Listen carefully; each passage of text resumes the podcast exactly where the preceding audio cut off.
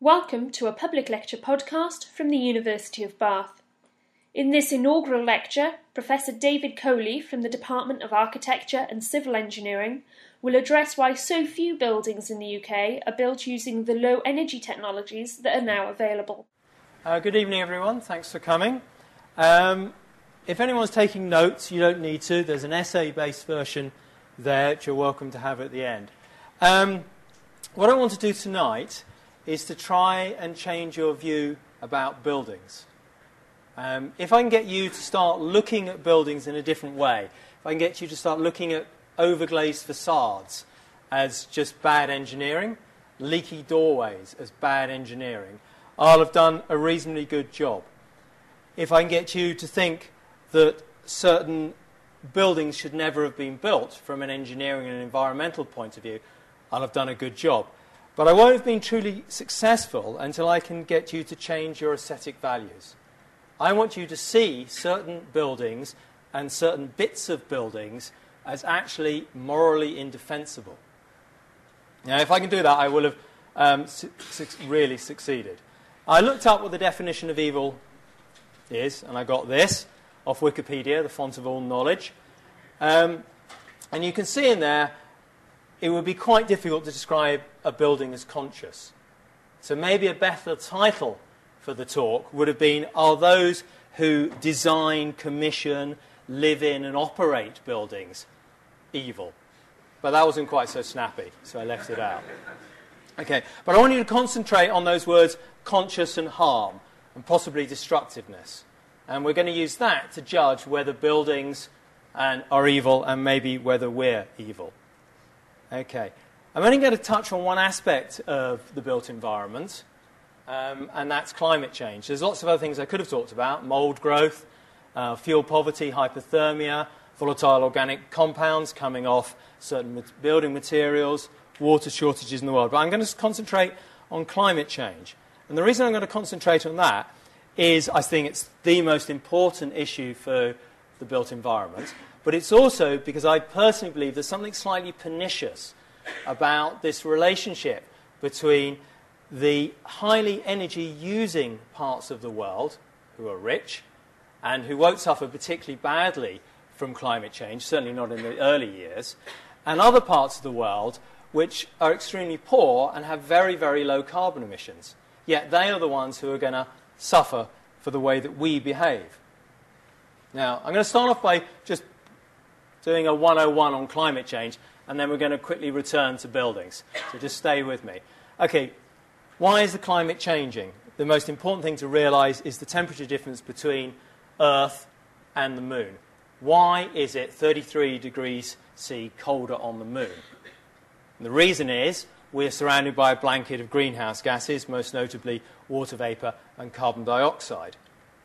Um, and they warm the atmosphere by the amounts indicated in the table.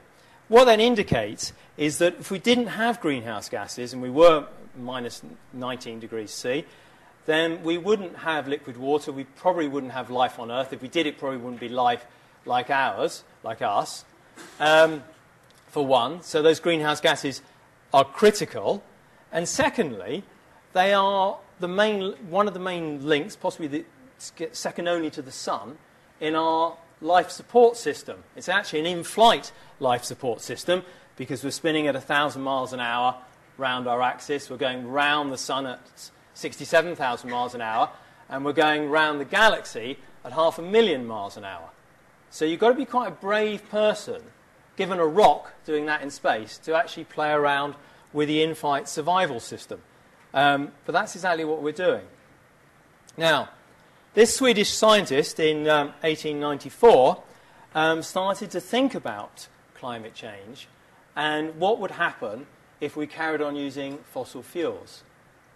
Um, he did a whole load of calculations. They were quite impressive calculations. Took him several years, paper and pencil. And what he showed was, well, what he believed he'd shown is that if we were to double the concentration of carbon dioxide in the atmosphere by burning coal mainly at the time, then that would lead to an increase in the mean temperature of the Earth of 2 degrees C. Now that's really quite interesting because the Met Office and others, with multi million pound computers have spent an incredible amount of processing power over the last 10 years to come up with the same number. So, students, you can do an awful lot with a piece of paper and a pen before you turn on your laptops, okay? Um, he got a very good answer. It's very, very accurate. Um, but unfortunately, his second con- conclusion was that at the rate that carbon was being used at the time, fossil carbon was being used, it would take about 3,000 years to double the concentration of carbon dioxide in the atmosphere. So it was a potential problem, but not a potential over a reasonable time frame. Well, it turns out that we'll probably double the concentration in the next few decades within your lifetime, not within 3,000 years, because we've massi- massively accelerated our use of carbon dioxide. One thing I want to clear up is the term greenhouse gases, greenhouse warming, and the greenhouse effect, and to say it's got nothing to do with um, greenhouses. Okay? Nothing at all. The reason it says warm in a greenhouse is because the sunlight coming through the windows warms the earth, the plants inside, they re radiate and warm the air around them. Okay? The glass in the greenhouse does not magnify the sunlight, it doesn't trap the sunlight. Okay, there's a little bit, it's not easy to get infrared light through glass, but that really doesn't matter. The only thing the greenhouse really provides is a windproof barrier to stop hot air leaving and cold air coming in. You can build it out of a material that lets infrared radiation through, and it works almost as effectively. Now, um, this is a picture I like showing of the Earth. It's from an Indian satellite. Um, if we look up um, towards here to the Gulf region, you can see very clearly the coastline.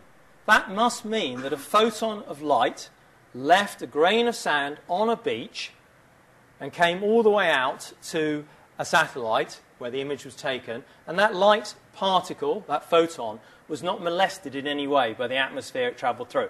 It travelled through a lot of atmosphere, but it sliced through cleanly and was unperturbed. Its direction didn't change. That's in the visible. And we can look, we look at the world at the visible frequencies, but we can also look using a camera in the infrared. Infrared's heat. Okay? So, those hot particles on that hot beach are also radiating heat, infrared photons, and they're coming through the atmosphere, but we can't see where they came from. There's no directional information. That is not a picture of clouds, it's the same as this picture. Okay? But it's lost all directional information, and that's because the photons have been scattered by the, uh, the gases in the atmosphere, not by oxygen, not by nitrogen, but by the greenhouse gases. And the way that's happened is essentially by the photons interacting with the molecules. It's terrible going through this. I've got a professor of physics in the room. Okay? Going, causing vibrations in the bonds of the molecules. Okay. Now, there's something ironic in that. The problem we have with is climate change, and the problem we have is the vibration of bonds and the interaction of, uh, of that with um, infrared radiation.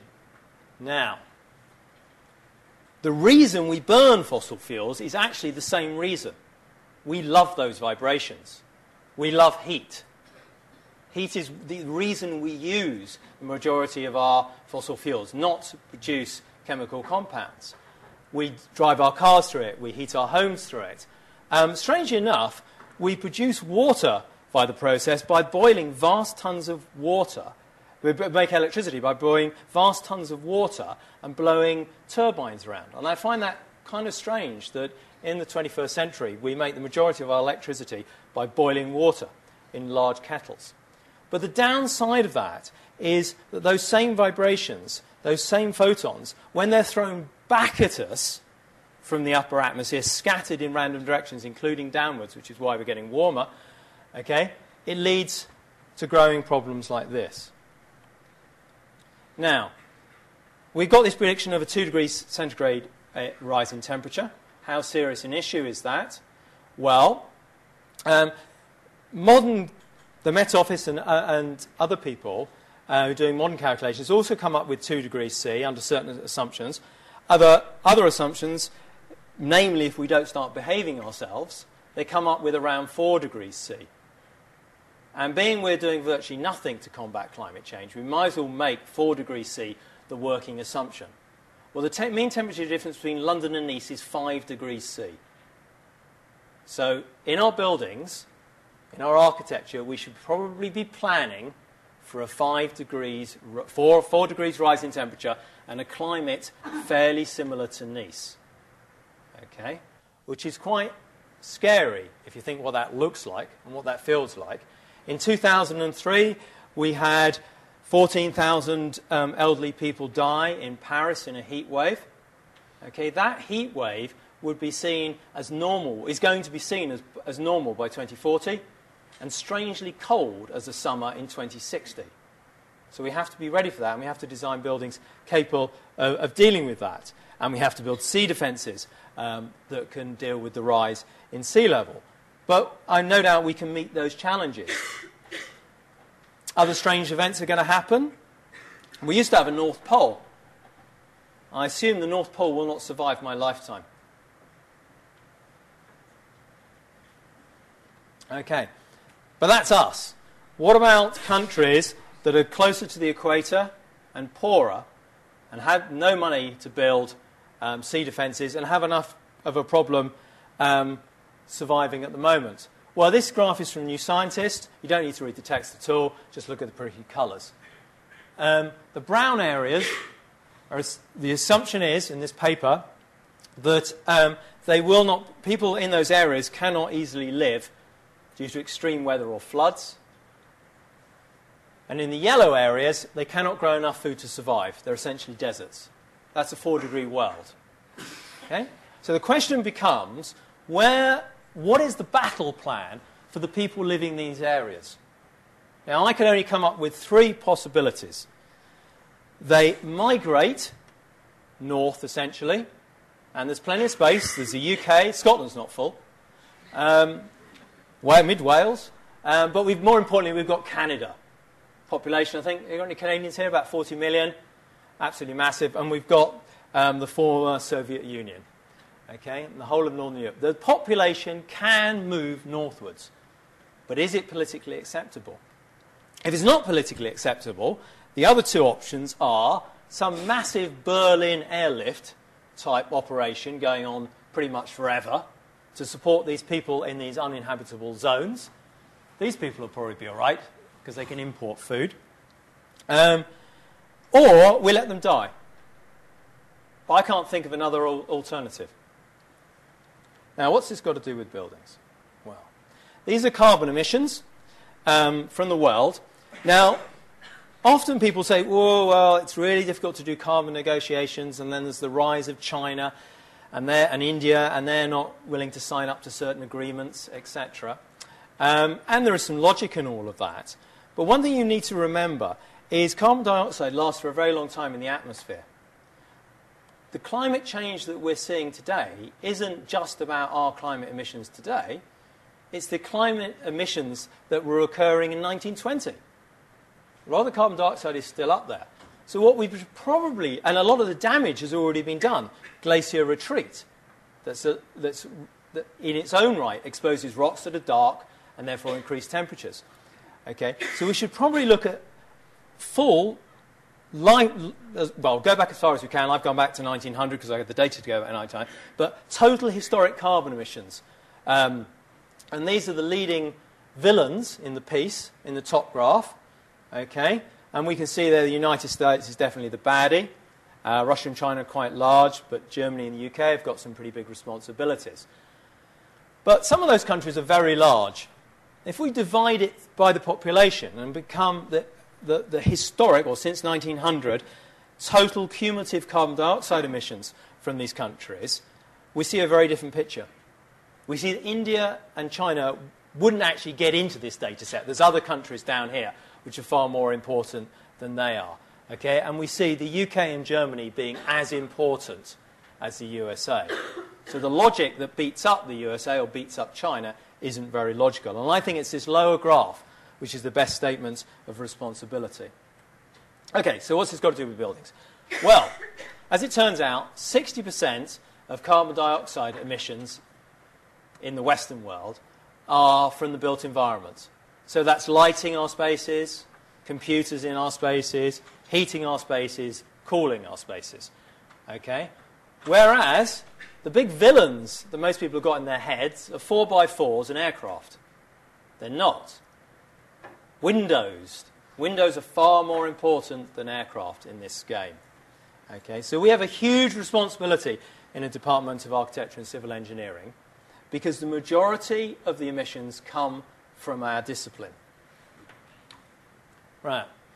Now, we can't stop using energy. In fact, we want to use more of it or use it more wisely. These graphs here show the relationship between GDP and energy consumption for the USA as a time series. That's quite an impressive straight line. Not many research projects end up in straight lines that good. And then for a whole bunch, basket of countries in 1990. Okay, rich ones at the top, poor ones at the bottom. It's pretty clear that you need to have a substantial level of energy use to have a decent GDP. And the more energy that you can use, the better. Now, the problem we've got is we want to remove a whole load of people from living in this condition on the left and put them in the condition on the right. Or maybe something houses a bit more pleasing than that, but that's the basic philosophy. Okay? We need to get between those two points. And it's inconceivable that if developing nations follow the same path as we followed, the only thing that can happen is carbon, um, carbon use can increase, carbon emissions can increase. I can't see an alternative. Unless somehow we can stop this from being true. Somehow, if we can turn a corner such that GDP can rise, yet carbon emissions, energy use, and carbon emissions don't have to rise. Now, possibly we could use renewable energy um, to do some of that, and we're hoping to do that. Okay, and interesting enough, China will very soon become the leading nation for renewables in the world. But I think efficiency is going to play an absolutely massive role. The efficiency of buildings, in particular, because they're 60%.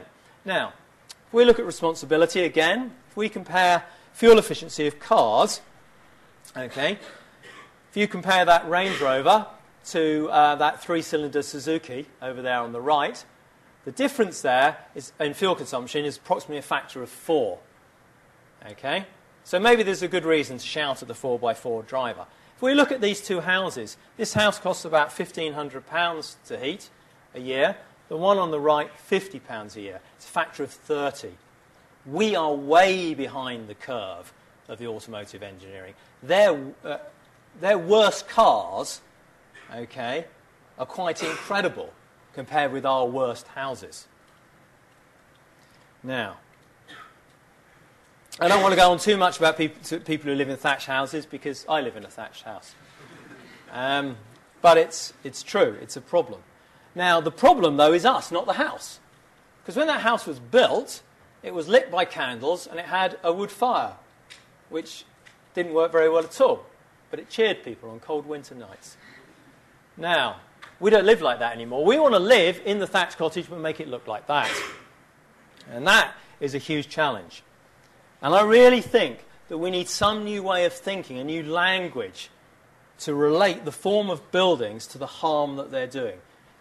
We need to be able to look at a building and think about what it's doing to other people who live in locations in the world where a high spring tide is somewhere like the first floor of their mud hut. Now, we don't live in thatched cottages. We don't go to work in thatched cottages as a whole as a nation. We live in much more modern buildings. So we've obviously learnt something over time. We've got cavity walls, we've got insulation. So things have obviously improved. Well, look at this. Um, this is a graph of the um, Carbon, uh, carbon emissions, kilograms of carbon per metre squared of floor area for schools in England. It's from a very large data set. Now, this is not the date that the energy data was collected. This is, it was all collected at the same time, not only a few years ago, but the date of the, the majority of the architecture. It's flat. So, a modernish school uses the same amount of energy per metre squared, despite the cavity walls, despite the insulation, despite the double glazing, despite the high fre- frequency lighting systems, okay, as a Victor- pretty much a Victorian school. Now, we've been a bit more successful in housing of late, but only very modestly. And a 1980s house uses the same amount of energy per metre squared as a Victorian dwelling. We have essentially got nowhere with our technology. If we look at it just over the last few years, and we just keep the schools static, this is all for the same schools, um, energy use is rising. Despite the introduction of laptops rather than computers and better lighting systems, etc., we keep just using more and more and more energy in our buildings. Now, here's an example. I'm allowed to do this one because it's beating up another university. This is Exeter University. And on the left there, you have a brand new triple glazed building. Um, and it uses the same amount of energy per metre squared as the 1956 administration block on the right. Okay? And I find this fascinating because I'm sure the Vice Chancellor at the time said, I want some kind of eco building. I want a green building. Give me a green building. And there's various ways that could have been specified. But he ended up with that and probably got a bit of a shock when he saw the field ball. Although it's interesting to know whether he did look at the fuel bill or was distracted by trying to get into the Russell group. I don't know. right. So the question is why? Why are we so pathetic? Why have we been so unsuccessful? Well, I've made a list here. It's a bit of a random list, okay? Um, but here's some ideas. Higher internal temperatures. In um, 90, in, in, in, the 1970s, mean internal temperatures in winter in UK homes was about 14 degrees C. That's throughout the whole house. It'd be warmer in the living room, colder in the bedrooms. Okay? Um, it's now about 20 mean throughout the house. Okay? So it must be warmer in the living room. In Sweden, it's 22 mean whole house. It must be 24 or so in the living spaces. This seems a just continuous rise. Now, some increase was expected, but I don't think anybody expected that kind of um, situation.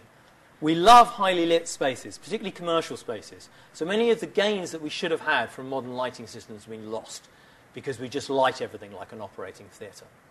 Um, fuel is so cheap, we might leave doors open in winter, windows open in winter. Okay? And we can put up with it because our heating systems are very powerful gas boilers, radiators quite capable of making up the difference. Okay, so we just do it. And I'm sure we've all been seen student accommodation where the temperature control is the window. Okay. Glass. Architects love glass. Now, glass has a role to play, definitely. Stops you going mad. You can look out the window. However, it leads to overheating. The U value, the, the conductivity of, of even triple glazing, is terrible compared with a brick wall with a cavity and a bit of fluff inside it. Okay? Um, we love sticking out bits. So our surface area of our buildings is larger than it needs to be for the floor area. Okay? And the heat loss is proportional to the area, not uh, of the area of, uh, of, the enclosing surfaces, not of the floor area. Um, IT. It's very rare that the purchasing strategy for IT is based on um, how energy efficient the IT is, it'll be based on something else. And we also do to think crazy things like we have server rooms with cooling next to rooms that are being heated by gas boilers. But there's other things. Thermal mass can play a role. Um, the heating system can be an inappropriate choice. The controls can be terrible. The build co- poor building control. We spend 90, million a, 90 billion a year with the construction industry in the UK, a lot of that on new buildings. And I don't think we're getting very good value at all, being we fail to suppress energy use at all. Now, this is the exercise I want everybody to go home and do and stick with it the rest of their life. If somehow we had a way of working out how efficient our buildings is, are, we could make a little bit of progress. Well, we do have a way. We simply take the annual energy consumption and divide it by the internal area of the house, the floor area of the house. That gives you a very simple value, and you can look that value up in tables and compare it to buildings of the same type. You might be doing this for a commercial building, you might be doing it for a data center or your own house. And you can look up and you can classify whether it's good or bad or whatever. Okay. And you get some idea. Now, I find it very interesting that most of us know that 20 miles an hour, 20 miles per gallon for a car is not very good, and 75 is very good. Very few people in this room, very few architects, very few engineers, very few people who buy million pound buildings know what that number should be for a good building or what represents a bad building. And I think we should carry that number in our head in exactly the same way as we do for cars. Now, these things have come on uh, onto the stage by the government to do exactly that energy display certificates. There's one downstairs, I think. Um, and they do say how good the building is by rating it from A to G, just like washing machine energy consumption. But it's, it's basically the sum up the top. Okay? Now, look for those. And when you go around any public building, have a look whether you're in an A rated building. And if not, ask not, particularly if it's a newish building. Now, let's have some craziness. Now, we need to have some physics here. I'm trying to get to some answers. Now, why do we heat buildings? It seems obvious to keep ourselves warm, but we're at 37 degrees C. Buildings aren't heated more than 22. Second law of thermodynamics. You heat buildings, buildings never heat you. Okay? So maybe we can use our heat to heat a building if we could make it energy efficient enough. Now, this is the kind of thing that drives me completely crazy. What, who designed that thing on the left? What is the purpose? I understand this bit. I do not understand the heating plate, and particularly this heating plate up here. If this vessel was insulated, there would be no need for the heating plate. The coffee is not, you're not going to keep it for 47 days. It will evaporate. You're going to keep it for an hour. It's barely drinkable when you start. It's not going to be drinkable two hours down, four hours down the line. For an hour, a simple bit of polystyrene or some other compound around there would keep it warm. I have no idea. It'd be more flexible. You could take it to the till if you were serving it. I don't understand it. Why do we cool buildings? You think buildings get too hot if you don't cool them. Well, they don't get cool hot by magic. They get hot because of the things that are happening inside and the sunlight streaking in. And we should see those as challenges and work with them. Engineering challenges, but we don't. We just call our buildings instead.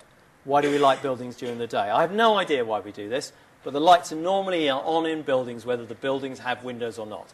So we know windows do not suppress the use of lighting. Now I'm going to do some sums here.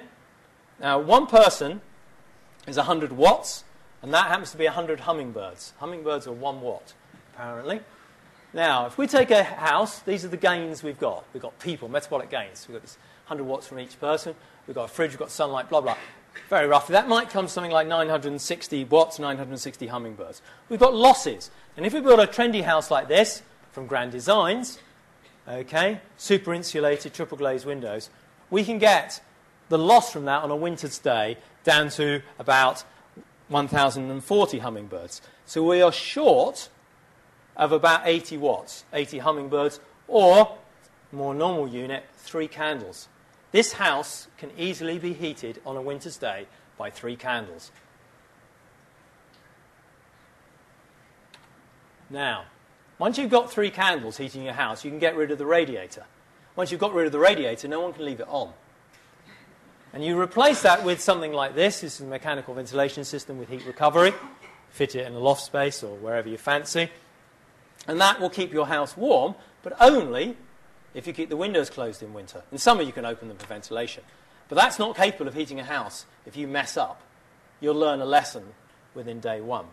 Now, such houses, buildings, we believe cost about 6% more to actually build. But they don't increase the cost of the house by 6% because you've got the land costs. So you're adding maybe £6,000 to a £200,000 house okay, to remove virtually the need to heat it this machine were, and, and, a little bit of heat on very cold days probably comes to about £50 a year.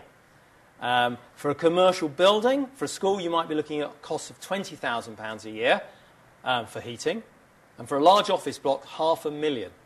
That can be removed by using such devices, but only if we super insulate, we make them airtight, the buildings, we do it right.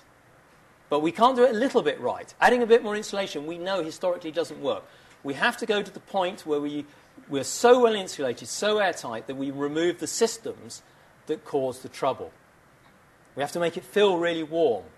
inside those buildings. So the surfaces have to be warm as well. Okay. It's interesting. We pay a winter fuel allowance in this country.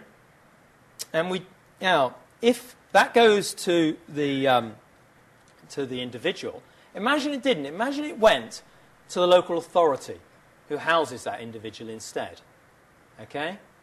They're getting that money. Well, that's quite, that's kind of, if you're getting four or six or eight hundred pounds a year, okay, that easily plays for the loan of the extra six thousand pounds that you needed to build a building like this.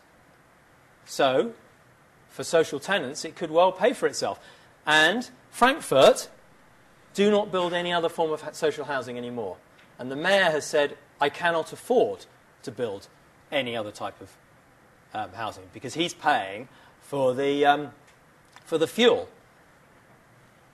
So it can be done.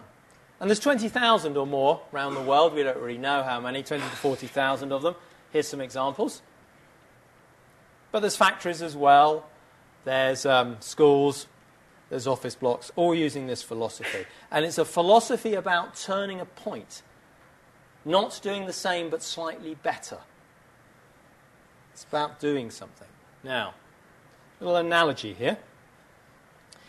Back in the 80s and the 70s, in a workshop, probably in this university, calendars like this were typical. Canteens, they would have been typical as well, and scattered all around the place. We, don't have them anymore on our walls. And it's easy to think, well, what, what, why don't we have them anymore? Now, obviously, um, our view of such objects has changed, and what they represent, our view of that has changed. Okay? So that's obviously the reason we've removed them. Well, that is part of the reason, but the main reason we removed them is because we could remove them by taking a pin out of the wall and the wall did not collapse.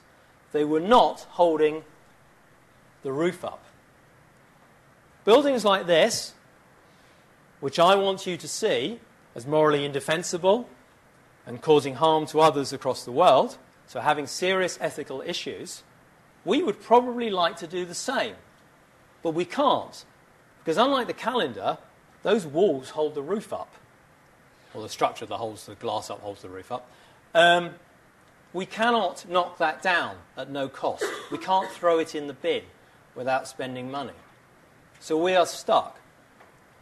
And one of my main points I want to make is to build buildings which are, embody this essentially today, knowing that the UK has committed itself to an 80% cut in carbon emissions, and the government will force the owners of buildings to participate in that cut and bear the majority of the costs of that cut, mean that you're building buildings which are saving up huge unknown costs for their owners. Because you can't just take a calendar off the wall and throw it around. Now, that's in money terms, but there's other terms. These buildings, these, this is a name and shame campaign by the government putting these up. That's what it's about. And this type of name and shame campaign is going to grow in prevalence.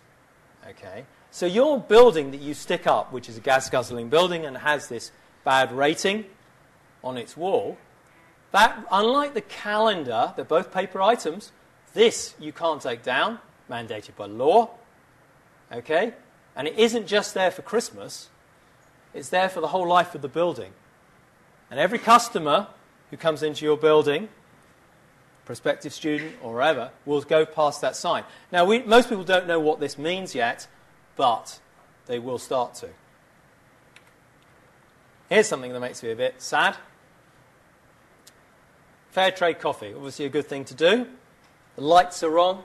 It's a poor overglassed facade. There's irony there, probably not seen by the owners and operators. But from this day, henceforth, you will see such irony, I hope, if you haven't already.